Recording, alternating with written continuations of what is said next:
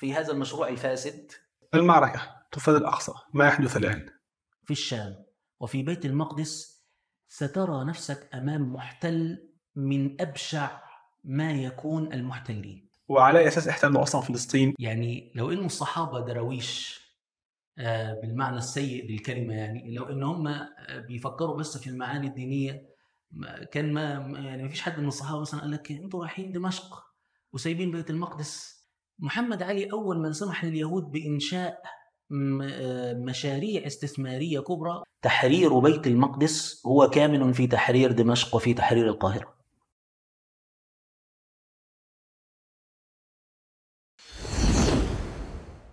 بودكاست نصرة. أستاذ محمد الهامي السلام عليكم ورحمة الله وبركاته. عليكم السلام. مرحبا بحضرتك في أولى حلقات برنامج بودكاست نصرة. نحاول إن شاء الله نحن نتناول فيه القضية الفلسطينية بأبعادها التاريخية والواقعية وكذلك نتناول بعض الجوانب السياسية والعسكرية والاستراتيجية المعركة أسبابها ومآلاتها المتوقعة فلا صدى التيسير. آه، في السابع من أكتوبر المبارك من هذا العام شنت المقاومة آه، الفلسطينية هجوما آه، بريا وبحريا وجويا متزامنا على الكيان المحتل وأحدثت فيه خرق كبير جدا المعركة لا زالت آه، جارية وأحداثها متجددة. آه، أحدثت تغيير كبير جدا في طبيعة الصراع وفي طبيعة المنطقة عموما. في ظل هذا الواقع نحتاج أن نرجع قليلا للتاريخ لنرى كيف آه، تشكل هذا المشهد ما هي أسبابه ما هي دوافعه. فخليني أسأل حضرتك سؤال عام آه، إيه هي أهم الحقائق التاريخية التي ترى أنه من الضروري أن تتضح للأمة المسلمة في هذا السياق الحالي؟ بسم الله والحمد لله والصلاة والسلام على رسول الله. طبعا آه، تحية لك يا دكتور. وهذه السلسلة من الحلقات المتعلقة بنصرة قضية بيت المقدس. وهنا خليني أبدأ من فكرة أنه قضية بيت المقدس هذه ليست القضية الفلسطينية. قضية بيت المقدس هي القضية العربية الإسلامية التي هي قضية الأمة جميعا. وهي بالمناسبة أيضا ليست قضية إسرائيلية أو قضية يهودية. هي في حقيقتها مركز الصراع العالمي. فإسرائيل هي بنت وثمرة المشروع الاستعماري الغربي المشروع الاحتلالي الغربي. ولأجل هذا لا يؤيدها اليهود فقط بل يؤيدها اليهود ومن وراءهم من المسيحيين. ولم تنشأ إسرائيل إلا لأنها وضعت نفسها على سياق أو في مصالح المشروع الاستعماري الغربي. وهذا يفسر لك يعني ما كان يقوله بايدن ليس من الضروري أن تكون يهوديا لكي تكون صهيونيا. لو أن إسرائيل غير موجودة لكنا تكلفنا وجودها. ترامب قبلها قال تخيلوا لو إسرائيل مش موجودة ماذا كنا سنتكلف من الأموال والرجال والجنود علشان نعمل قواعد عسكرية في هذه المنطقة. فهي إسرائيل هي في حقيقتها مركز الصراع. هو المشروع اليهودي ركب على المشروع الاستعماري الغربي. في آه، سؤالك بقى اللي هو ما أهم الحقائق التاريخية التي يمكن أو التي يجب أن نعرفها؟ هذا السؤال نابع من هذه الخلاصة التي ذكرتها الآن وهو أنه قضية بيت المقدس التي تعرف الآن بالقضية الفلسطينية لن يمكن أن تتحرر من داخل فلسطين. يعني الفلسطينيون على رغم ما يقومون به من المعجزات الباسلة. ما حصل في السابع من أكتوبر هذا معجزة حقيقية مذهلة غير متوقعة. لا يستطيع أحد لا من العرب ولا المسلمين ولا حتى من غيرهم أن يعني أن كان يتصور قبل السابع من أكتوبر أنها يمكن أن تحدث وأن هذا القطاع الضيق الضعيف المحاصر المحدود المضيق عليه في كل شيء يستطيع أن ينفذ اقتحاما عجزت عنه كل الجيوش العربية. يعني المقاتلين في 7 أكتوبر توغلوا 45 كيلو داخل إسرائيل. حرب أكتوبر كلها لم يتوغلوا فيها أكثر من 15 كيلو ولما حاولوا يتجاوزوا هذا الخط. حصلت مذبحة الدبابات وفقد الجيش المصري 250 دبابة من 400 دبابة. هي كل كل سلاحه في الدبابات. الذي حصل هو معجزة. إنما يجب أن نعرف نحن لو تتبعنا التاريخ أن أدخل إلى مسألة الحقائق التاريخية. نحن لو تتبعنا التاريخ لرأينا أنه هناك ما يشبه المعادلة التي لم تتخلف. المعادلة هذه تقول بأنه بيت المقدس مثل الثمرة النهائية النتيجة مثل درة التاج مثل القلب من الضلوع. مصير بيت المقدس يتحدد في العواصم القوية المحيطة بها. فمثلا لو تتبعنا كل مراحل التحرير وكل مراحل الاحتلال سنجد هذه المعادلة ثابتة.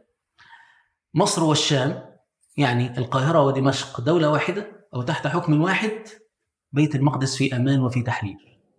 مصر منقسمة عن الشام القاهرة منقسمة عن دمشق بيت الشام بيت المقدس ضائع لك أن تتخيل أن الصحابة رضوان الله عليهم لما ذهبوا ليفتحوا الشام لم يتوجهوا إلى بيت المقدس وإنما توجهوا إلى دمشق.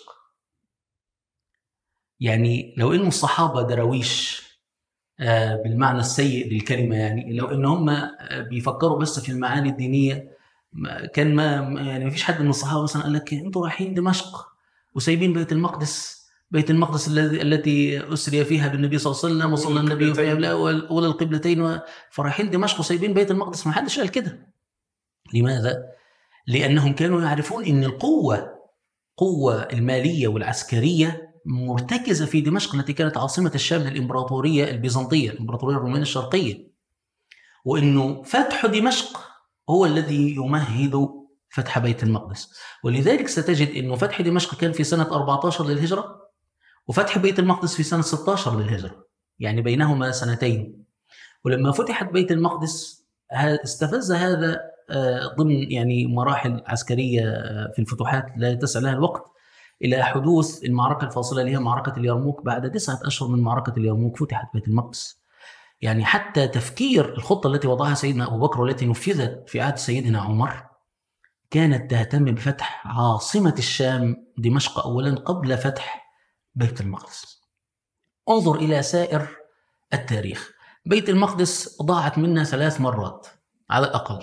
ضاعت منا في الحملة الصليبية الأولى ضاعت مرة أخرى في الحملة الصليبية السادسة وضاعت مرة أخرى في الاحتلال الإنجليزي سنة 1917 الذي سلمه إلى ال- الكيان الصهيوني. هذه المرات الثلاث ستجد فيها انقساما بين دمشق والقاهرة. انفصالا بين مصر والشام. الحملة الصليبية الأولى جاءت وقتما كان السلاجقة يحكمون الشام السلاجقة دولة سنية والدولة العبيدية الفاطمية الشيعية الإسماعيلية كانت تحكم مصر. وبين الدولتين نزاع وخلاف وحروب والدولتين كانتا قد دخلتا في مرحلة الضعف. يعني قبل آه، قبل أن تأتي الحملة الصليبية الأولى بسبع سنوات كان قد مات في الدولة السلجوقية وزيرها القوي نظام الملك وسلطانها القوي ملك شاه الاثنين ماتوا سنة 485 بعدهم بسنتين يعني قبل ما تيجي يعني قبل أن تأتي الحملة الصليبية بخمس سنوات مات في مصر الخليفة والوزير القوي أيضا في الدولة العبيدية الفاطمية. الخليفة المستنصر بالله والوزير القوي بدر الجمالي. هذا الانقسام الذي حصل في الشام والذي حصل في مصر هو ما مكن الحملة الصليبية الأولى من أن تدخل إلى الشام وأن تظل في الشام أن يظل الصليبيون في الشام 200 سنة. لأن الصليبيين العبيديين الفاطميين ظنوا أنهم يستطيعون أن يتحالفوا مع الصليبيين ضد السلاجقة. فبالفعل تحالفوا معهم على أساس أن الصليبيين يحتلوا شمال الشام فقط ويتركوا بيت المقدس وجنوب الشام تابع للدولة العبيدية الفاطمية. الصليبيون استفادوا من هذه المساومة ثم نقضوا العهد مع الدولة العبيدية الفاطمية واحتلوا بيت المقدس ولم تدافع الدولة العبيدية الفاطمية عن بيت المقدس بعد ذلك مع الأسف الشديد.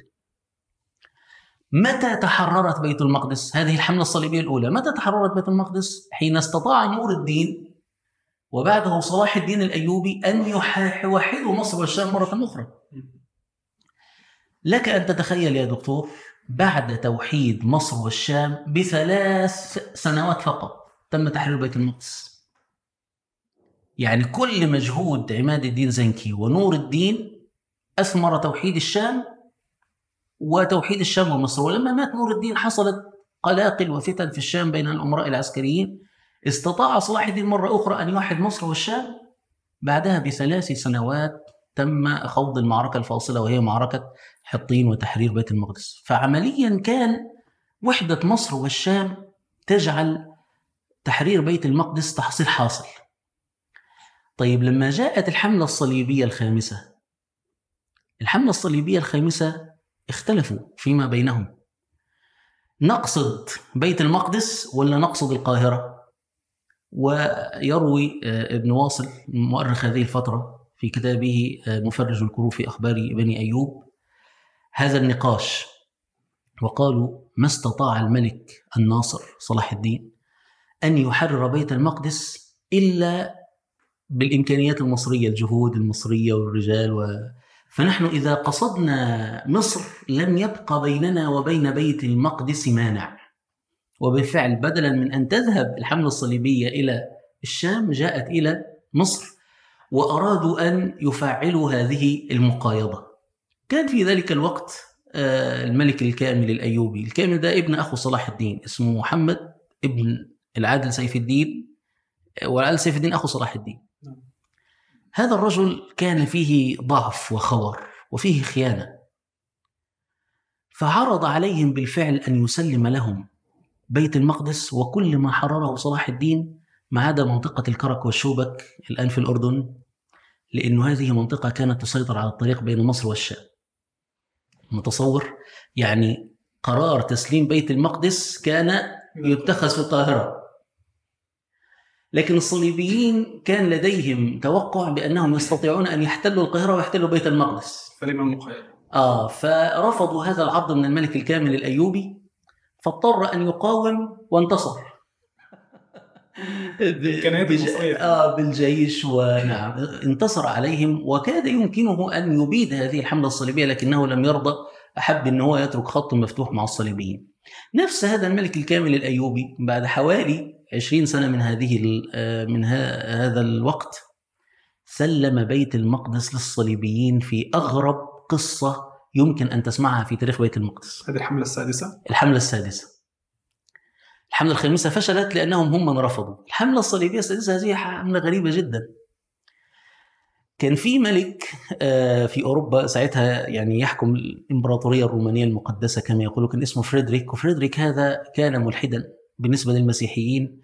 وكان بيحب العلوم العربية والإسلامية وكان يحكم من صقلية وصقلية في ذلك الوقت كانت فيها الميراث العربي لأن طبعا صقلية المسلمين حكموها 200 سنة. نعم. فالرجل كان معجبا بعلوم العرب وكان بين وكان بينه وبين الكامل الأيوبي صداقة وتبادل العلماء وتبادل مسائل علمية.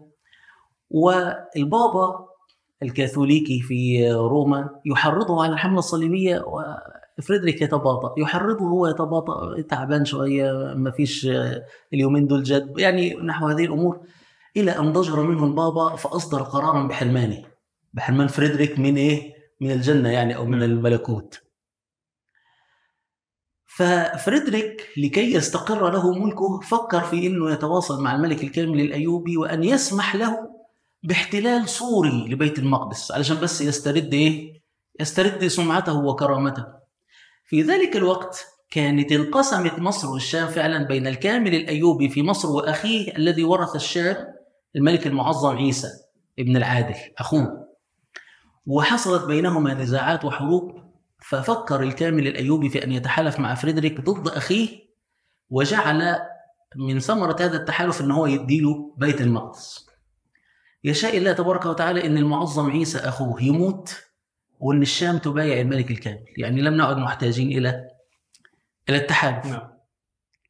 الصليبيين اللي في الشام لكي يوافقوا رأي البابا عرضوا على الملك الكامل أن يقاتلوا معه فريدريك. ومع كل هذا خلاص لم يعد هناك حاجة للحلف الملك فريدريك أصلا لم تخرج معه الجيوش الأوروبية محروم. حتى الصليبيين الذين في الشام لا يريدونه. ومع ذلك سلم الملك الكامل. بيت المقدس لصديقه فريدريك ولكن ما السبب؟ إلى الآن هذا يعني لو لم تفسرها بالخيانة فليس هناك سبب. ليس هناك سبب لأنه ليس هناك حاجة أصلا. فايضا تسليم بيت المقدس قرار تم اتخاذه فين؟ في القاهرة. مع الأسف الشديد.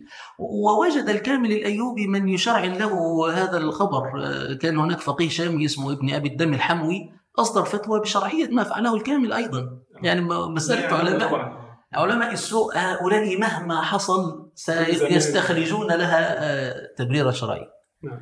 طيب متى متى استرجعنا مرة أخرى بيت المقدس؟ تفاصيل طويلة في مسألة الدولة الأيوبية لا يتسع لها الوقت، لكن لما عادت الوحدة مرة أخرى على يد الملك الصالح نجم الدين أيوب بين مصر والشام وتم تحرير بيت المقدس في ذلك الوقت. الملك الصالح نجم الدين أيوب الناس يعرفون اسم زوجته أكثر منه. شجرة شجر الدر نعم هذا الملك الصالح هو الذي تمكن من تحرير بيت المقدس منذ ذلك الوقت يا دكتور حتى ستة قرون أخرى. كانت مصر والشام دولة واحدة. إما تحت المماليك الدولة المملوكية العظيمة وإما تحت العثمانيين. في كل ذلك الوقت مصر والشام دولة واحدة. طبعا أيام المماليك كانت العاصمة القاهرة ودمشق العاصمة الثانية وفي الدولة العثمانية كانت إسطنبول هي العاصمة ومصر والشام تابعة لها. في كل هذه القرون لم يستطع أحد أن يحتل بيت المقدس متى حصلت النكبة؟ أيضا حين تمت التفرقة وحصل الانقسام بين مصر والشام والآن تدخل معنا العاصمة الجديدة التي هي إسطنبول عاصمة الدولة الإسلامية فسنجد أن الإنجليز احتلوا القاهرة وظلوا أربعين عاما فيها قبل أن يحتلوا بيت المقدس احتلوا بيت المقدس بالأموال والجهود المصرية بعد الحرب العالمية الأولى آه، لعلك تقصد السقوط الثالث آه، في 17 من من القرن نعم في. 1917. نعم في ديسمبر طيب، 1917 آه، آه، 1917 خلينا نرجع شوية قبلها بعدة عقود ونفصل أكثر في مسألة التهيئة للتواجد اليهودي الكثيف وبناء البنية التحتية لنواه الدولة ما قبل 1917 هل جميل. نستطيع أن نقول إنه لو رجعنا مثلا لغاية آه، عهد نابليون. ودعوته لليهود آه، هل ترى إنه ممكن تكون دي البداية اللي ممكن آه، تكون بالفعل بدأت بدأت تستقدم اليهود إلى بيت المقدس. اما أنها قبلها بقليل أو بعدها بقليل جميل جدا والله سؤالك هذا في مكانه وفي محله لأنه هذا الضياع الأخير الذي حصل لبيت المقدس هو كما ذكرت لك أحد تطبيقات المعادلة معادلة مصر والشام معا يساوي بيت المقدس. في أمان مصر والشام متفرقتان يساوي ضياع بيت المقدس. تعال نرجع فعلا إلى هذه طبعا مسألة نداء نابليون لليهود مسألة فيها خلاف بين المؤرخين.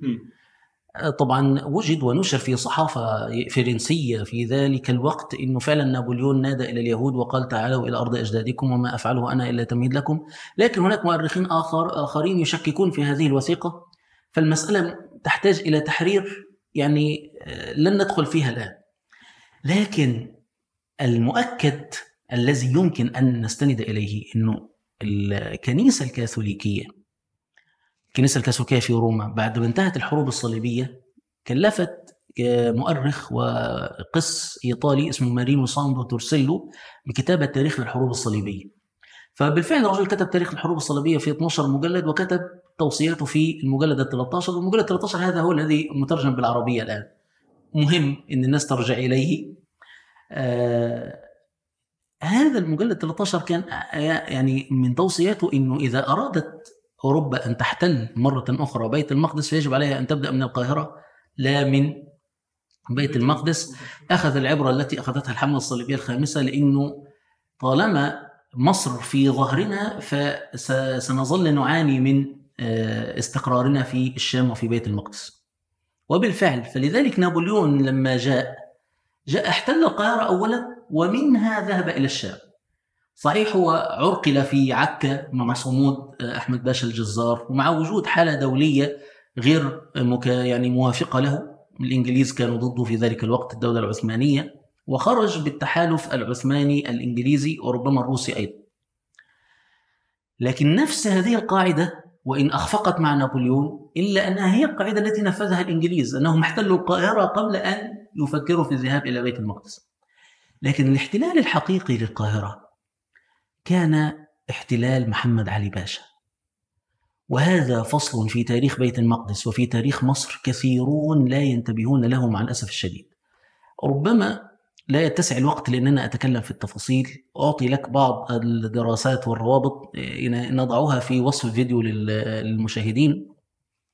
لكن خلاصة ما أريد قوله أنه ما فشل فيه نابليون نجح فيه محمد علي محمد علي هو أول من آه، صنع الفرقة بطبيعة الحال بين مصر والشام. احتل الشام محمد علي احتلها عشر سنوات من 1831 إلى 1840 هذه السنوات العشر أقول لك كانت هي التأسيس الأول لإسرائيل. في هذه السنوات العشر أنت إذا نظرت إلى سياسة محمد علي في الشام وفي بيت المقدس سترى نفسك أمام محتل من أبشع ما يكون المحتلين من أبشع ما يكون المحتلين لماذا؟ هذه السنوات العشر سنوات حصل فيها هجرة كثيفة لليهود إلى بيت المقدس.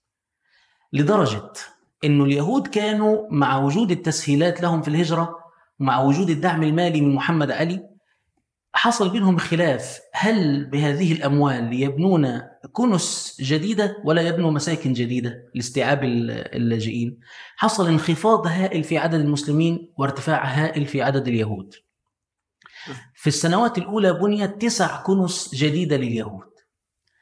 محمد علي أول من سمح لليهود بإنشاء مشاريع استثمارية كبرى وسمح لي يعني كان هناك في ذلك الوقت آه، أحد رجال الأعمال الأثرياء اليهود مشهور جدا في التاريخ الإسرائيلي اسمه موسى من تفيوري. هذا طلب من محمد علي بعض الصلاحيات فمحمد علي أعطاه بعض الأراضي لكي ينشئ عليها آه، مشاريعه وأعطاه كذلك السماح بإنشاء بنوك. يعني عارف أنت لما تعطي الواحد سماحية بإنشاء بنوك فأنت تعطي له قلب الاقتصاد الدائر في هذه المنطقة. سياسة محمد علي كانت رفع شأن الأجانب على الرعاية وبالنسبة للرعاية رفع شأن اليهود والنصارى على المسلمين. أول تفكير يهودي في احتلال حائط البراق كان أيام محمد علي. وهناك يعني وثائق أنا كل هذا الكلام يعني نابع عن وثائق لأنه فترة محمد علي وثائقها موجودة وكثير منها نشر. وبعض الوثائق سبحان الله ما تزال تحتاج إلى بحث. يعني أنا قرأت في كتاب آه، المحفوظات الملكية المصرية بتاع المؤرخ المؤرخ الشامي النصراني أسد رستم كيف انه أحد اليهود كان يعطي الأخبار لمحمد علي؟ يعني وثيقة موجودة من يهودي في الشام إلى محمد علي يحكي له أخبار الشام وأخبار العراق. كأنه اليهودي كان هذا جزءا من تنظيم تابع لمحمد علي. كلام كثير لكن الخلاصة أول قنصلية أجنبية إنجليزية فتحت في بيت المقدس كانت في عصر محمد علي وهي القنصلية الإنجليزية 1839 الدولة العثمانية كانت لأنها كانت كانت تسمي الشام كانت تسميه شام شريف وتراه أرضا مقدسة فكانت لا تسمح للتجار الغربيين بأن يتاجروا داخل الشام. كانت تجعل تجارتهم محصورة في مدن الساحل بيروت عكا صيدا مدن الساحل. لكن التجارة داخل الشام يأخذها منهم التجار المسلمين أول من سمح لليهود والنصارى بدخول الشام ودخول المساجد بما فيها مسجد عمر وبما فيها المسجد الأموي في دمشق تحت الحراسة المسلحة محمد علي باشا. القائد العام للجيوش المصرية الحاكم العام للشام كان مسيحيا في فترة محمد علي. شوف التفاصيل كثيرة وحتى لا أرهق المشاهد الخلاصة التي أريد أن أصل إليها أنه في هذه الفترة تأسس وجود شعبي مشاريع اقتصادية أوضاع قانونية جعلت حلم إسرائيل ينبثق في الأذهان في ذلك الوقت. يعني فكرة إسرائيل قبل هذه الفترة كانت فكرة تدور في أروقة الدراويش والمتدينين والصوفية اليهود. يعني حلم كده إيه؟ نتمناه. في فترة محمد علي بدأ يظهر هذا الحلم في كتابات السياسيين والصحافة ويعرض على البرلمانات و يعني تتحول الفكرة من خيال محلق إلى فكرة واقعية يمكن أن نفكر فيها. وهذا يمكن العودة إلى تفاصيله في كتاب الدكتور عبد الوهاب المسيري موسوعته اليهود اليهودية والصهيونية. الأفكار الأولى الأفكار الأولى قصدي في الصحافة والسياسة كانت في ذلك الوقت. في هذه العشر سنوات من 1831 إلى 1840 طيب البعض قد يسأل إذا كان محمد علي آه، هو يعتبر آه، حتى كلمة محمد جلال كشك الشهيرة أنه هو رجل الغرب و يمثل مصالحنا نعم. في بلادنا ولكن هو في النهاية هو خرج من الشام وانتزعت الشام منه برغبة غربية وبتحالف غربي بريطاني فرنسي مع الدولة العثمانية. صحيح. هو طبعا بتحالف هو بريطاني نعم إذا هو يحقق مصالحهم حتى هو يعني آه، فرنسا نفسها يعني حضرتك ذكرت قبل ذلك إنه لما فرنسا خرجت الحملة الفرنسية خرجت من مصر في آه، في أواخر القرن الثامن عشر. مم. محمد علي حكم مصر بعد ربما بخمس سنوات. كان في توصية فرنسية بأنه هذا الرجل يصلح أن يكون صحيح. آه، يحقق مصالح. لكن في النهاية عايز نقول إنه خرج من الشام وانتزعت الشام منه. صح. انه يحقق مصالح اليهود والنصارى في الشام ويعطيهم التسهيلات. فلماذا حصل هذه- التحالف الغربي لإخراجه من الشام؟ نعم سؤال في محله ومكانه. سأقرب لك الصورة ب آه، فاكر لما حصل آه، غزو العراق للكويت وبعدين حصل الغزو الأمريكي والتحالف الدولي للعراق. ساعة إذن آه، صدام حسين ضرب بعض الصواريخ على إسرائيل فأمريكا ألزمت إسرائيل بأن لا ترد. هنا أحيانا تكون هناك حسبة دولية تمنع من تنفيذ المشاريع. إيه الح- الحسبة الدولية التي كانت في زمن محمد علي؟ الغرب كان حريصا على الدولة العثمانية في ذلك الوقت كانت بدأت تدخل في الضعف. والغرب كان حريصا على بقائها في الضعف لكي تكون حاجزا أمام الأطماع الروسية روسيا القيصرية كانت في صعود في ذلك الوقت. وأيضا أن تبقى في لحظات الضعف بحيث أنه تمزق الدولة العثمانية الآن سيثير حربا عالمية بين كل من يريد وراثتها. فمحمد علي حين بدأ في اجتياح الشام وفي التهديد الدولة العثمانية. الدولة العثمانية لم تجد إلا نادت على الروس نادت على الفرنسيين لأنه يعني بتتعرض لتهديد هجومي فلم يستجب لها إلا الروس. حين حين ذلك لئلا يتمدد النفوذ الروسي في مناطق لئلا يتمدد النفوذ الروسي القوي في الدولة العثمانية كان يجب علينا أن نحمي الدولة العثمانية من هذا التمدد. فبقاء الدولة العثمانية ضعيفة أفضل من أن يرثها ويتمدد فيها الروس. الروس. مثلا يشبه مسألة أن الأمريكان سمحوا بتصدير السلاح وتصدير المجاهدين للأفغان. الأفغان كانوا يقفون أمام الوحش الروسي الضخم. السوفيت. لم يكن أحد يتصور أن الأفغان يستطيعون أن يصمدوا. لكن حينما صمد الأفغان بدأ يكون انتصار المسلمين الأفغان الإرهابيين أصحاب اللحى والمتشددين دول صار هو الآن مصلحة غربية لأنه أن تتعرقل الاتحاد السوفيتي في المستنقع الأفغاني أفضل من أن تتمدد روسيا من بعد أفغانستان إلى باكستان وتصل إلى ما يسمونه المياه الدافئة المحيط الأطلسي و- وإيران. فهنا هذه يعني هذه الحسبة العالمية وهذا التوازن العالمي كان أمرا فوق مشروع محمد علي. ومحمد علي آه، طبعا آه، الفرنسيين كانوا داعمين له. لكن حصل تغير في الحكومة الفرنسية في اللحظات الأخيرة في الفري... فهو أصلا لم يفكر في مواجهة الإنجليز والفرنسيين. محمد علي شوف محمد علي كل حروبه التي حارب فيها المسلمين انتصر عليه. الحرب الوحيدة التي حارب فيها الكفار انهزم فيها. علشان برضه إحنا عندنا صورة أسطورية لمحمد علي. لا ولذلك محمد علي لم يكن أبدا يود الدخول في حروب مع يعني القوى الدولية القوى الكافرة الفرنسيين أوهموا أوهموه بأنهم سيدعمونه لكن بعدين حصل تغير في الحكومة الفرنسية فهو تمسك بموقفه إلى أن دخل في الحرب ولم يحارب حربا حقيقية في الشام وإنما ظل ينسحب أمام القوات الإنجليزية. ممكن في لقاء آخر نفصل بس ال- الأثر الذي تركه محمد علي لأنه حيث أخرجه الإنجليز فالإنجليز كسبوا من هذا الإخراج نفوذا واسعا في الشام. ومنه حماية اليهود. يعني الأثر الذي تركه محمد علي لم يفرط فيه المستعمر. يعني الدولة العثمانية لم ترجع إلى الشام بقوتها ونفوذها الكامل. لا ده ظل اليهود آه، ظل الإنجليز يحمون اليهود والفرنسيين يحمون الكاثوليك والروس يحمون الأرثوذكس. كان لها يعني هذا الوضع كان له جذور قديمة لكنه تثبت في هذه الفترة التي كان فيها محمد علي والتي تلت خروج محمد علي من الشام. نعم. طيب الآن إحنا لو مشينا قدام شوية إحنا قلنا في موسى مونتفيوري آه. رجل اليهود الأول في مساله الاقتصاد وجهوده في هذه الفترة وشراء اراضي من من محمد علي والتسهيلات محمد علي أعطاه إياها. بعد كده في الاقتصاد ظهر روتشيلد وفي آه، السياسة إن صح التعبير آه، هيرتزل لو شوي. جميل جميل جميل. الفائدة دكتور من ذكر حقبة محمد علي أمران. الأمر الأول كما قلت لك أنه فكرة إسرائيل تحولت من حلم في المعابد وأبيات الشعر إلى مشاريع وتقارير يدرسها ساسة كان في وقت محمد علي.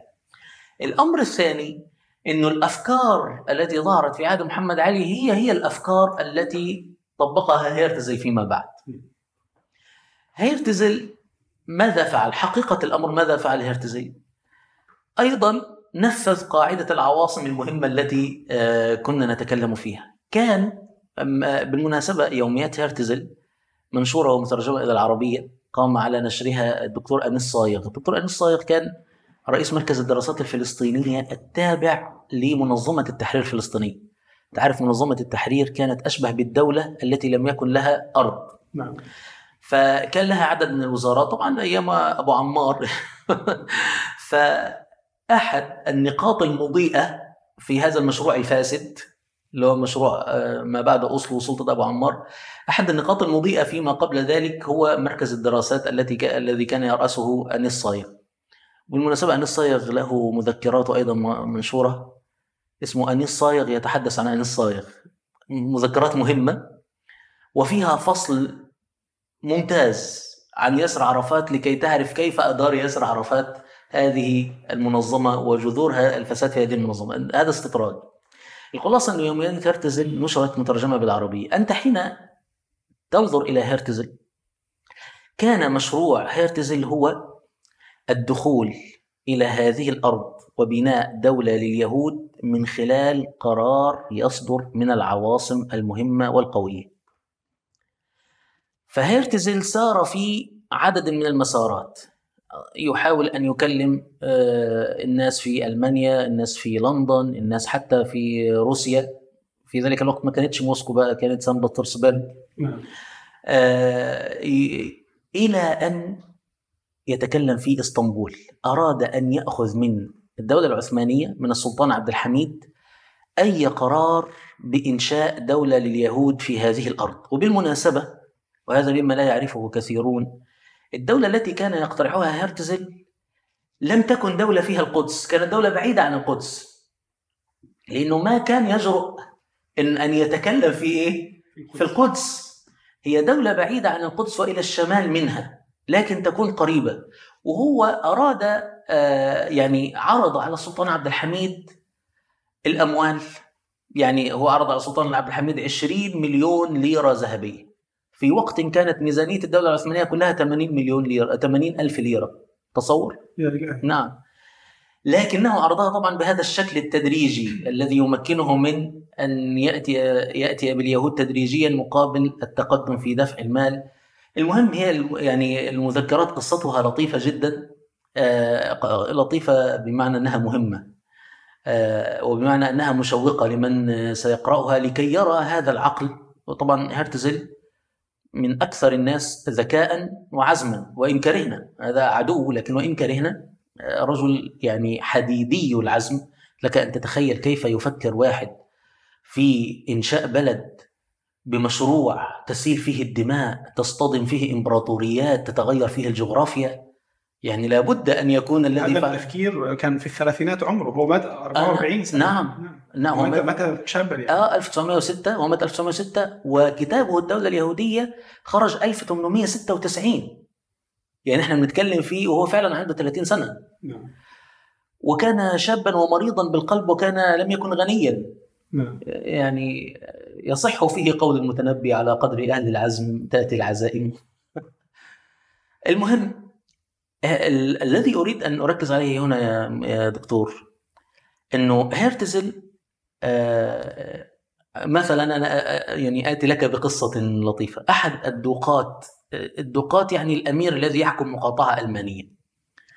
عرض على هيرتز قال له يعني طيب طالما أنت في مشروعك ده إيه رأيك أن نسرب بعض اليهود إلى هذه الأرض التي تريد أن تكون فيها دولة على أساس أن يكون وجود اليهود امرا واقعا ونبدأ بعد ذلك في مفاوضة السلطان فهيرتز قال لا لا يمكن أن أتحرك خارج القانون ولا يمكن أن يبدو اليهود وكأنهم متمردين على السلطان.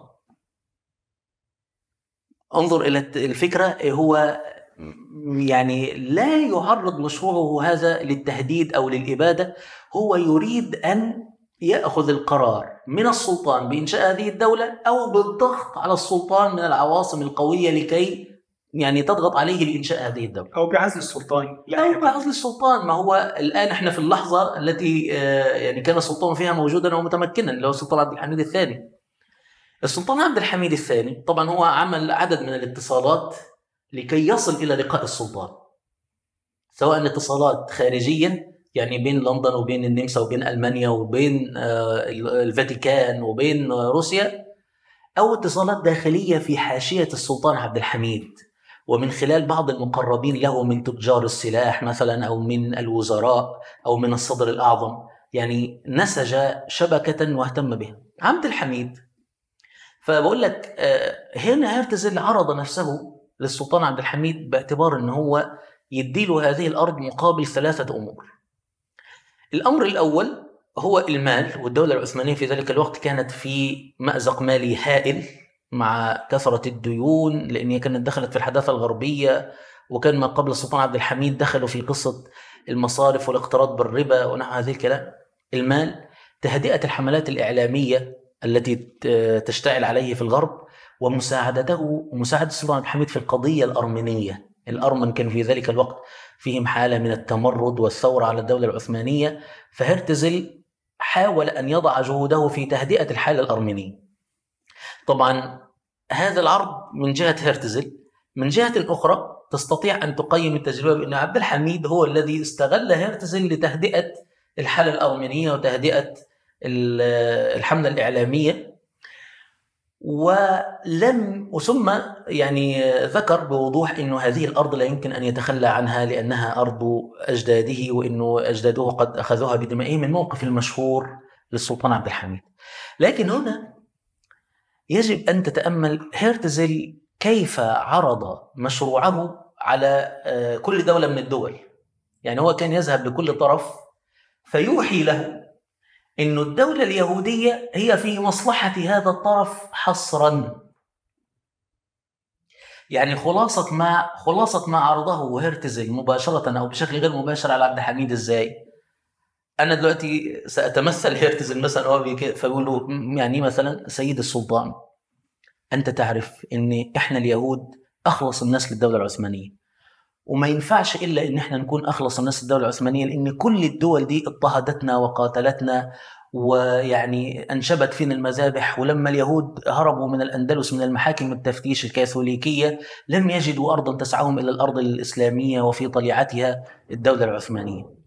فوجودنا ك يعني ككتلة ودولة موجودة هنا تحت الحكم الذاتي التابع للدولة العثمانية سيجعلنا حجر عثرة ضد كل المشاريع الاستعمارية الصليبية التي يمكن أن تهدد الدولة العثمانية لأن إحنا أصلا لا يمكن أن نقف مع سواء روسيا الأرثوذكسية التي تضطهدنا ولا نقف مع أوروبا الكاثوليكية التي اضطهدتنا ضد المسلمين الذين آه يعني آوونا وكرمونا ولم نجد في عصورهم أي اضطهاد. وطبعا إحنا بعيد عن القدس القدس دي مدينة لكل الأديان وإحنا بس هنزورها زي ما كل الناس بتزور وإحنا مش عايزين أكتر من حكم ذاتي يعني بالشروط التي ندخل فيها في تفاوضات الشروط التي ترضيكم يعني بالنهاية نفرض شيئا عليكم. مقابل ما سنفعله لكم من المال الذي سينقذ الدولة العثمانية من مخالب الاستعمار ومخالب البنوك الربوية الأوروبية. وكذلك سنقطع الطريق على التدخل الأجنبي لحماية اليهود وحماية النصارى. يروح للإنجليز هرتزل مثلا فيقول لهم إحنا كدولة يهودية نحن الضمان لكم لتمزيق هذا العالم الإسلامي ما هو حين توجد دولة عازلة بين شرق العالم الإسلامي وغربه وبين شماله وجنوبه تعرف إسرائيل كده في إيه في موقع فعليا يقطع شمال العالم الغربي وجنوبه وشرقه وغربه. فهذا يوفر عليكم الأموال والمال والرجال.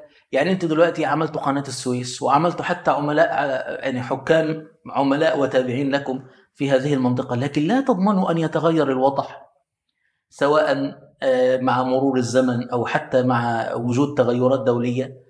لكن وجود دولة آه، تابعة للمشروع الغربي الاستعماري دولة لا يمكن أن تنسجم مع محيطها العربي والإسلامي. فهذا يوفر عليكم إنشاء المعسكرات ووجود الجنود. لم يعني لن تكونوا مطالبين إلا بالدعم المالي والسياسي فقط. وكمان مش الدعم المالي لأن اليهود أصحاب الأموال وهم من سيتكفلون بهذا. يروح للروس يعرض عليهم الآتي إنه طيب أنتوا دلوقتي آه، تسبقوا حمايتكم على النصارى الأرثوذكس الموجودين في الشام. لماذا لا توسعوا مظلة الحماية لكي تشمل أيضا اليهود؟ وأولا أنتوا عندكم عدد كبير من اليهود الروس اللي هم عاملين مشاكل وبتط... يعني بتضطهدوهم. فإيه رأيكم؟ إحنا عايزين ناخد اليهود الروس دول ونخلصكم منهم ونبني بهم دولة وهذه الدولة ستكون موجودة في الشام فتحقق هدفين كبيرين على الأقل. ال- الهدف الأول أنها ترهق هذه الدولة العثمانية وترهق هذا العالم الإسلامي. وتجعل لكم يد في التدخل لحماية اليهود التابعين لكم أصلا. والأمر الثاني أنكم من خلال هذا لا تتركون المنطقة ينفرد بها الإنجليز والفرنسيين وأصحاب أوروبا الغربية اللي هو المعسكر الغربي. وهكذا. ظل هيرتزل يحاول أن يقدم لكل عاصمة ما يرى أو يعني ما يجعل دولته ومشروعه هو في صلب مصلحة هذه الدولة.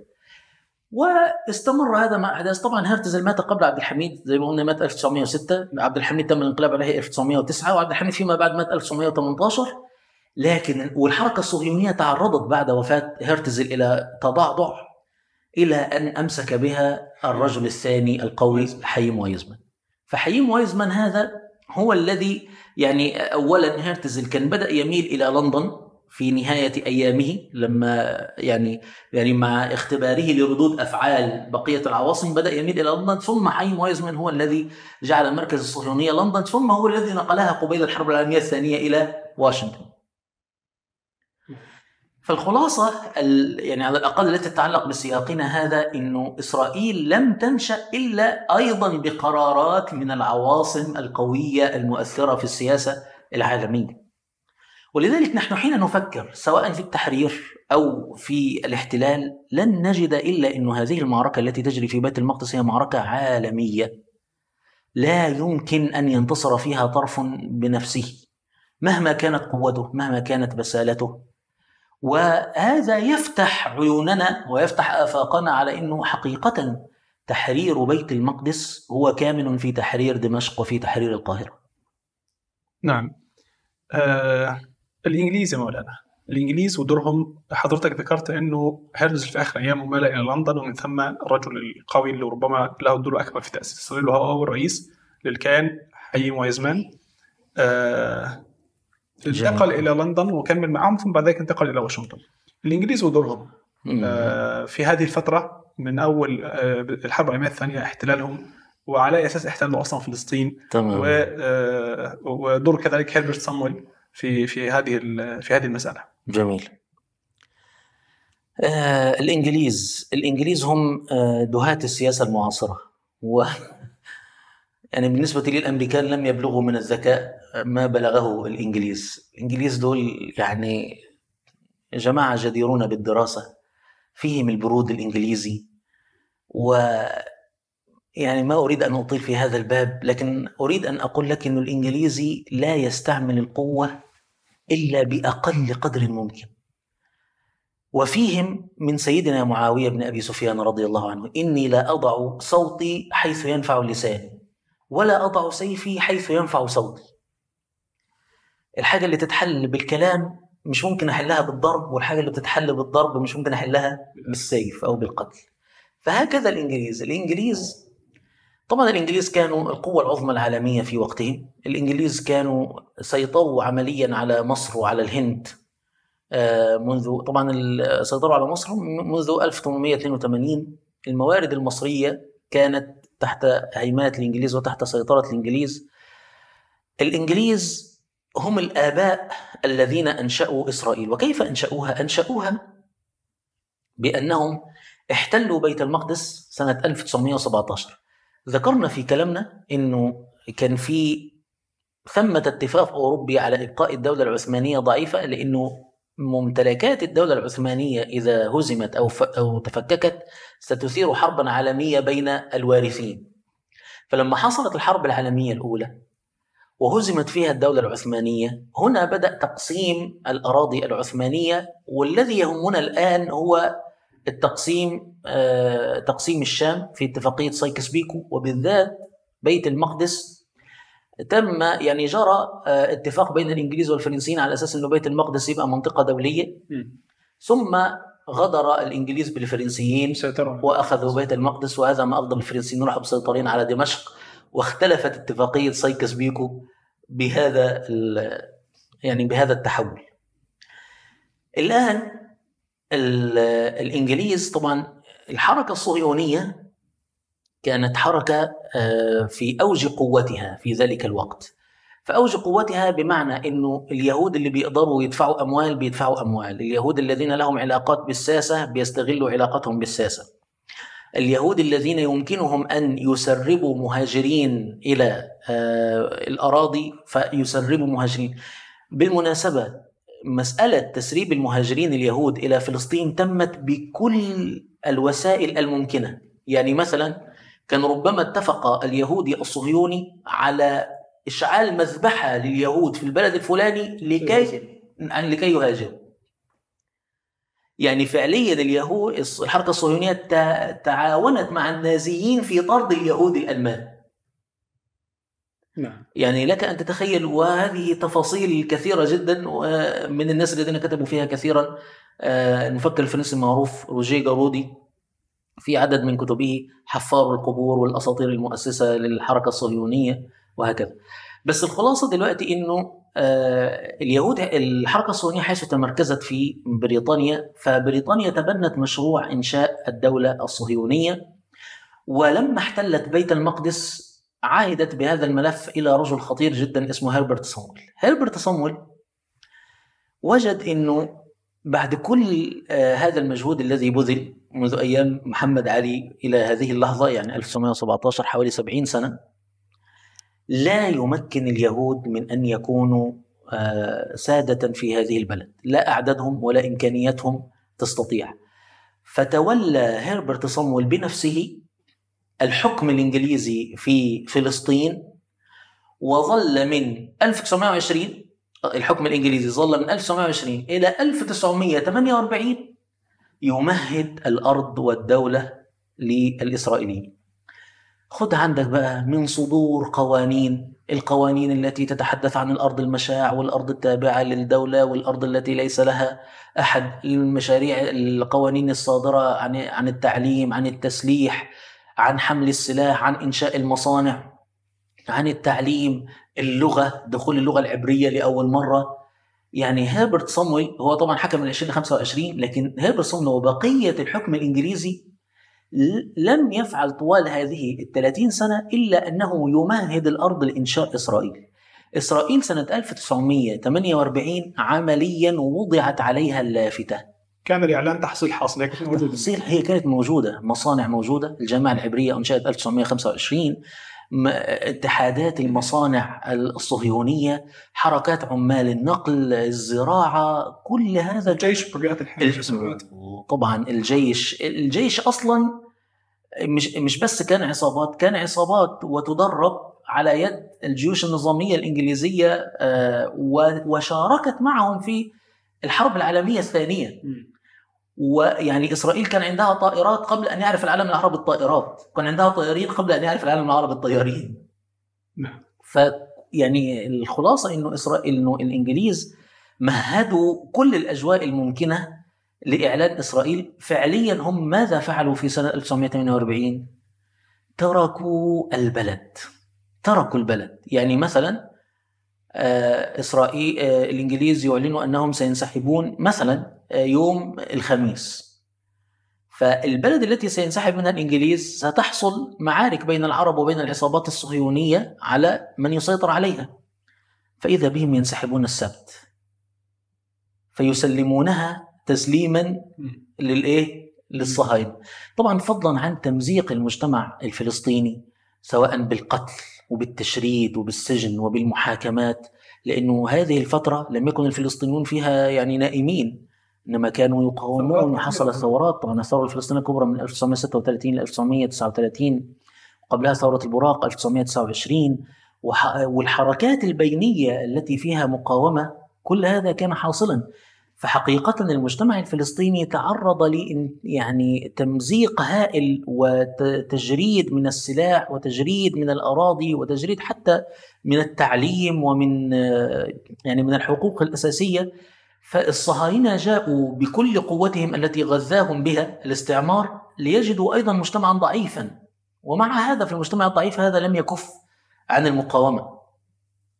وفيما بعد ذلك ال- الإسرائيليين بكل غدر وخسة ونذالة لما رأوا أنه بعد الحرب العالمية الثانية الثانية التي انتهت 1945 انتقل ميزان القوة إلى الأمريكان ذهبوا ووضعوا آه، أنفسهم في يد الأمريكان. واستخدمهم الأمريكان في طرد الإنجليز من الشام لأنه الآن الأمريكان والسوفيت بعد انصراف الحرب العالمية الثانية بدأوا يبحثون عن وراثة الاستعمار القديم اللي هو استعم... اللي هو البلاد التي كانت تحت حكم الإنجليز والفرنسيين. فالعصابات الصهيونية كانت تنفذ عمليات ضد الإنجليز سواء في بيت المقدس أو في فلسطين أو حتى في مصر أحيانا. نعم. و آه، تشرشل اللي هو كان وزير المستعمرات وأحد أحد مهندسي إنشاء إسرائيل وقف في آه، مجلس الأمن ويعني له خطاب آه، يعني مسجل.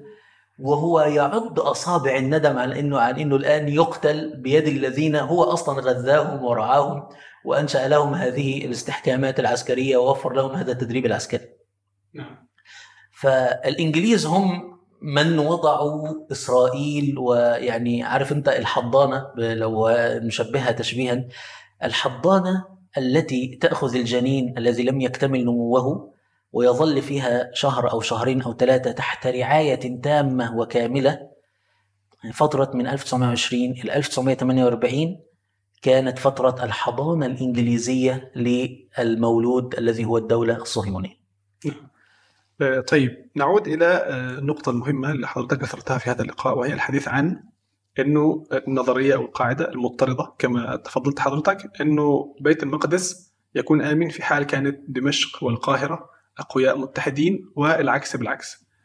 آه، حضرتك ذكرت ربما في بداية اللقاء كلمة خطيرة للغاية وهي ربما تثير حفيظة البعض إنه بيت المقدس من المستحيل أن يتحرر آه، من الداخل أو بأيدي أهل فلسطين وحدهم. اذا ما الذي يحدث الآن؟ يعني هل هذا يعني إنه خلاص الأخوة يكفوا حتى تتحرر العواصم القوية في المنطقة وبعدين هم ياتون بالمساندة لتحرير بيت المقدس؟ لا لا شوف ما فيش حاجة اسمها يكفوا. يعني كلمة إنه أي حد يكف عن أي حاجة بيعملها هذه ليست موجودة. ولا ولا هي مقصودة ولم تخطر حتى بالبال. ولكن أنت حين تفهم إنه المعركة كبيرة ولها يعني لها أبعاد دولية وعالمية وأن إسرائيل ليست مجرد وجود يهودي منبت ولا هي دولة مثل سائر الدول وأنها لا تقوم أصلا في هذا المكان إلا بحبل من الله وحبل من الناس كما في الآية حبل الناس اللي هو القوى الدولية. وأن هذه المعركة معركة عالمية حين تتقن هذا أو حين تدرك هذا تدرك إنه وسيلة التحرير ليست مجرد ال- يعني الاصطدامات المباشرة مع الجنود الإسرائيليين وحدهم نعم. وإلا فأنا. أنا لا أتصور إنه هذا غائب أصلا عن الإخوة في كتائب القسام مثلا وإلا فهم حتى في هذه الموجة الأخيرة موجة 7 أكتوبر وهذه الحرب تعددت نداءاتهم للأمة أن يخرجوا وأن يتظاهروا عند الحدود وأن يعملوا على آه، يعني طرد السفراء وهذا آخر ما تسمح به الدبلوماسية. نعم. ولكن في حقيقة الأمر يعني هذا مما يسع نحن يسعنا نحن أن نقوله لا يسعهم هم أقرب لحظات شعرت فيها الشعوب بتحرير بيت المقدس كانت لحظات الربيع العربي. أنا أتذكر جيدا ونحن في ميدان التحرير شوف علم فلسطين هو العلم الوحيد الذي رفع في كل العواصم العربية. يعني لن تجد مثلا في مصر رفع علم المغرب مثلا يعني أو في ساحه المغرب رفع العلم المصري طبيعي. لكن في المغرب في ليبيا في تونس في الشام في اليمن رفع علم فلسطين. قضية الأمة المركزية. قضية الأمة المركزية. فأنا أتذكر آه، إحنا في بدايه تحرير 2011 فأحد الأصدقاء كان بيقول الحمد لله يعني تحرير فلسطين اقترب. وكان الكل يشعر بهذا. بما في ذلك الفلسطينيون أيضا. فواحد كان بيقول الشيخ أحمد ياسين كان بيقول إن إسرائيل ستزول في 2028 فقال ياه لا لسه 2008 يمكن إن شاء الله 2028 نقيم الخلافة. ما كانش متصور إن إحنا من 2011 ل 2028 يعني المسألة كانت أقرب من هذا. وبالفعل أنت تجد مثلا في فترة الثورة آه، ضرب خط الغاز الذي كان يمد إسرائيل في سيناء كان عملا يحتفي به الناس. لما حصل الانقلاب وبعد ذلك بقى عمل مضر بالأمن القومي صح ولا لا؟ وبقى حتى المعركة اللي حصلت في 2012 زمن الدكتور مرسي كانت برضه كانت فارق المصري معاه مختلف تماما. هو أصلا السنة هاتان السنتان من 2011 إلى منتصف 2013 هاتان السنتان هما السنتان اللتان تنفست فيهما غزة. سواء من حيث الحصار أو من حيث تدفق الأسلحة والإمدادات ومن حيث حرية حركة آه، القيادات ال- السياسية. يعني أنت عارف إنه في قرار مصري بأن حماس هو ملف أمني ولذلك حسني مبارك عمره ما كان آه، بيتعامل مع حماس. هو بس بيقابل مثلا المسؤول عن الملف الفلسطيني في المخابرات العامة. فهو بالنسبة لهم ملف أمني. اللحظة الوحيدة التي كانوا يقابلون فيها الرئيس أو وزير الخارجية أو يدخلون فيها إلى قصر الرئاسة كان هو في فترة مرسي. حتى أتذكر آه، لا أتذكر الآن موسى أبو مرزوق أو خالد مشعل.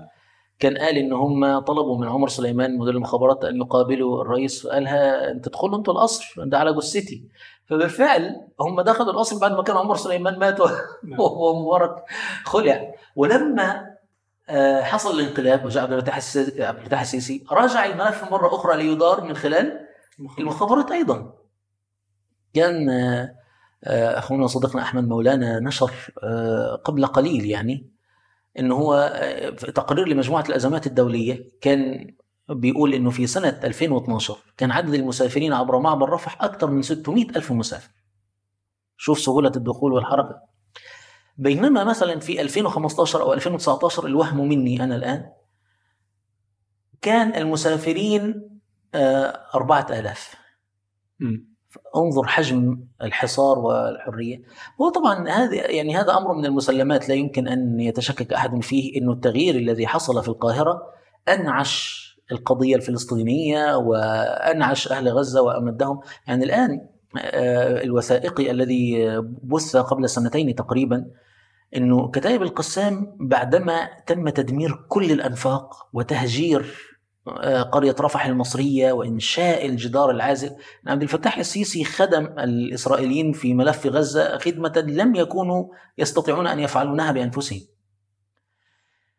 تصور كتاب القسام نشرت أنها صارت تستخدم المو- مواسير الصرف الصحي التي كانت باقية من زمن المستوطنات الإسرائيلية قبل الانسحاب الإسرائيلي من غزة ووجدت سفينة غارقة في بحر غزة فصارت تستخرج منها القذائف.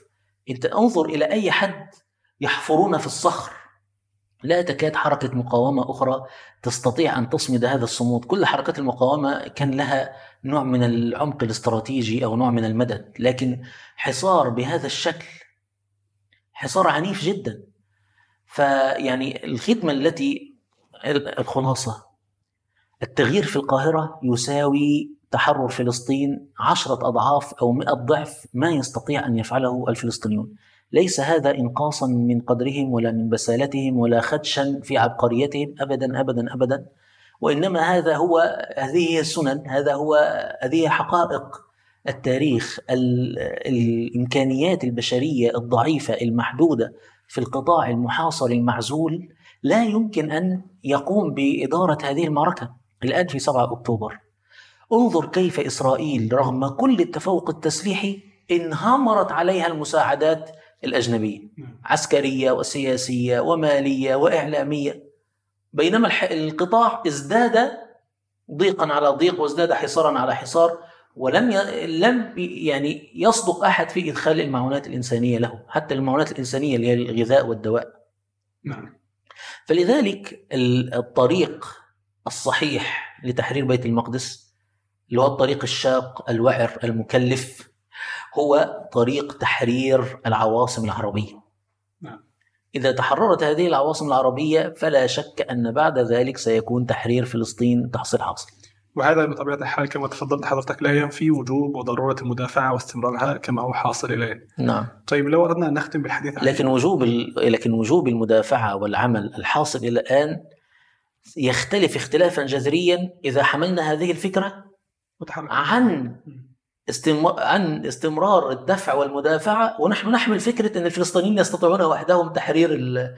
يعني العقل الذي يحمل هاتين الفكرتين سيتصرف بشكل مختلف حتى في الفرص المتاحة نعم. التي يمكن أن تأتي أو حتى في التهديدات الوجودية التي يمكن أن يعاني منها. نعم. آه المعركة تفاد الأقصى ما يحدث الآن. كيف من الممكن أن وفق ما تفضلت حضرتك ووفق حتى السياقات التاريخية والتجارب التاريخية كيف من الممكن أن الأمة تتفاعل وتتداخل في ظل للأسف الوضع السياسي الحالي في العواصم الكبرى؟ كيف من الممكن للأمة أن يكون لها دور فاعل بالفعل في آه، مساندة إخوانهم في فلسطين؟ آه، كما قلت أنه الأمة تستطيع أو يجب أن يجب أن تستثمر هذه الفرصة فرصة معركة طوفان الأقصى هذه المعركة الحقيقية الواضحة في أن تغير من واقعها في بلدانها هي. آه، أنت تعرف مثلا الشهيد الزواري محمد الزواري المهندس التونسي. نعم، المهندس التونسي. هذا الشهيد الزواري لو لم يكن في عاصمة خائنة تمام لكان على الأقل سيكون أحد الأش- أحد الشخصيات المهمة في تطوير سلاح سلاحها العسكري لكن لأنه لم لأنه كان في عاصمة لا يستطيع فيها أن يفعل ذلك فكان غاية ما استفادت الأمة منه كدأب القسام في صناعة الطائرات المسيرة ثم جرى اغتياله في بيته وبتواطؤ من الأجهزة الأمنية في بلده. نعم. آه، مثال آخر عبد الله البرغوثي. المهندس القسام المشهور الذي يسمى المهندس الثاني بعد يحيى عياش. نعم. وأنا هنا أوصي بقراءة مذكراته أمير الظل. مذكرات مهمة جدا. شخص بهذه العبقرية حين تقرأ مذكراته تشعر أنك أمام أعداد من روايات رجل المستحيل. شخص شخص بهذه العبقرية لو أنه لم يكن في تحت سلطة خائنة هي السلطة الفلسطينية لكان أحد من غيروا وجه التاريخ في الصراع الفلسطيني كله في الصراع الإسرائيلي. ولكن تم القبض عليه يعني أولا تم تدمير البنية التحتية التي أنشأها عبر السلطة الفلسطينية ثم تم القبض عليه عبر عميل من السلطة الفلسطينية وجرى تعذيب الفريق المحيط به على أيدي الأمن الوقائي في السلطة الفلسطينية. فهنا ال- التغيير الحقيقي هو التغيير الذي سيحدث في هذه العواصم. كيف هذه لا يمكن أن يجيب عنها رجل واحد؟ لأنه كل إنسان هو أدرى بما يمكن أن يفعله في هذه المعركة. يعني دور المحاضر أو المتكلم أو من هو مثلي أن يوجه الأنظار أن يطرح أفكار لكن لا يسع عقل واحد فقط ما يمكن أن تفعله الأمة. فالله تبارك وتعالى أنعم على كل واحد منا ببعض المواهب أو القدرات أو الطاقات أو الإمكانيات أو العلاقات فهو أدرى كيف يمكنه أن يوظف كل هذه في خدمة هذه المعركة. لكن أرجع وأقول حين توظف إمكانياتك وأنت ترى أن هذه الأنظمة أنظمة وطنية تريد أن تساعد فلسطين ولكنها لا تستطيع إذا حملت هذه الفكرة فتصرفك سيكون مختلفا تماما عن إذا حملت فكرة تقول بأن هذه الأنظمة هي الخط الأول لحراسة إسرائيل. فهذه هي الفكرة الأساسية التي أؤكد عليها وكما ذكرت أنه هذا هذا بالمناسبة ليس استنتاجا وليس تحليلا مني. هذا ما تنطق به مذكراتهم ووثائقهم. يعني أنا إذا عددت لك ماذا يقول الإسرائيليون أنفسهم بل ماذا يقول بعض المسؤولين العرب نحن نفخر بأننا جزء من الأمن القومي الأمريكي في المنطقة. هذا الكلام ألم يقوله محمد العصار الذي كان مسؤول التسليح في المجلس العسكري المصري؟ نحن نفخر بأننا جزء من الأمن القومي الأمريكي.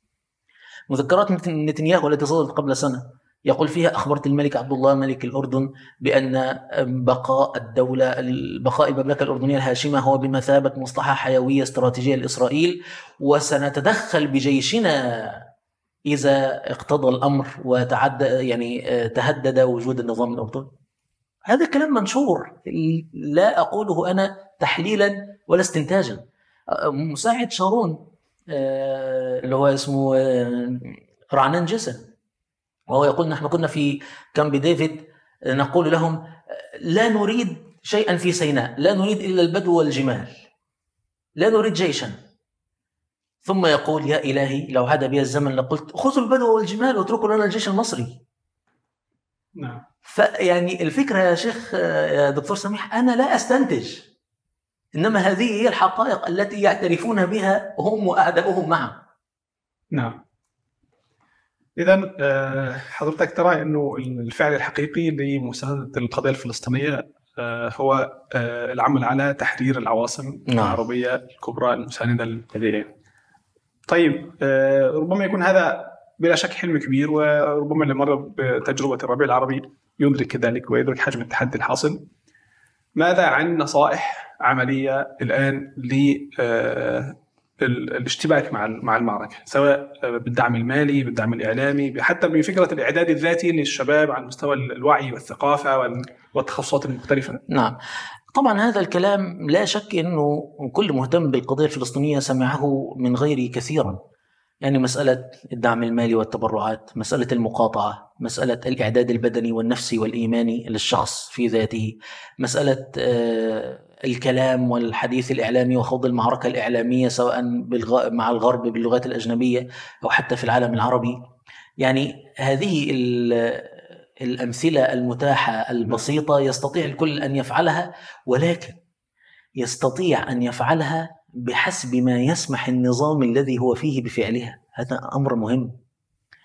يعني قبل أن آتي الآن سمعت خبرا يقول بأنه آه، تم القاء اعتقال صيدلي مصري في السعودية لأنه انتقد آه، إقامة كأس العالم للألعاب الإلكترونية في السعودية في في وسط ما يحصل في غزة. بالأمس كان عمرو أديب كتب عريضة نفاقية طويلة جدا بينقد فيها الممثل محمد سلام أو سلام لأنه امتنع عن الذهاب إلى آه، موسم الرياض. يعني حتى الكلام على تويتر إذا لم يكن يسمح به النظام الحاكم فلن تتكلم، حتى الدعوة إلى المقاطعة إذا لم يكن يسمح به فلن تقاطع. نعم فالجهاد الحقيقي إنه اللي بيتكلم لا يتكلم في السقوف ال- المتاحة والخطوط آه، وضمن الخطوط الحمراء. تمام؟ فلذلك أقول لك إنه الكيفية والواجبات العملية أمر يستطيع يعني كل إنسان يستطيع أن يدركه في نفسه أكثر مما يستطيع أن يدركه أي موجه أو آه، محاضر أو متكلم. تبقى مسألة الدعم المالي والمقاطعة وال... كل هذا كلام جيد والدعاء وقيام الليل واصلاح كل هذا كلام جيد لكن منقوص لا يمكن أننا لو فعلناه فسنصل إلى شيء. ويعني فك الله اسر الشيخ البصير حازم إسماعيل في المقطع المشهور الذي أتمنى آه، إن الناس كلها تسمعه وهو بيقول أنا بقول لكم ما تدعوش لغزة. ما تدعوش لغزة. وسرد حديث النبي صلى الله عليه وسلم لتامرن بالمعروف ولتنهون عن المنكر ولتأخذن على يد الظالم ولتأطرنه على الحق أطرا ولتقصرنه عليه قصرا. أو لا يوشك الله أن يعمكم بعذاب من عنده ثم تدعونه فلا يستجيب لكم. نعم. أنا أختم بهذا الحديث. نعم. آه، يعني خير ختام. آه، جزاكم الله خيرا على هذا التطواف آه، الطيب وعلى هذا العرض المميز. آه، تبقى فكرة مركزية بالفعل.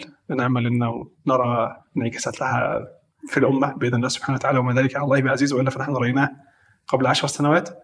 أستاذ محمد الهامي شكرا جزيلا على هذا اللقاء. جزاكم الله خيرا ونسأل الله تبارك وتعالى أن يفرج عن إخواننا في غزة آمين. وأن يرفع عنهم أيدي عدوهم وأن يمكن لعباده ولأوليائه إنه ولي ذلك والقادر عليه. والسلام عليكم ورحمة الله وبركاته. عليكم السلام ورحمة الله.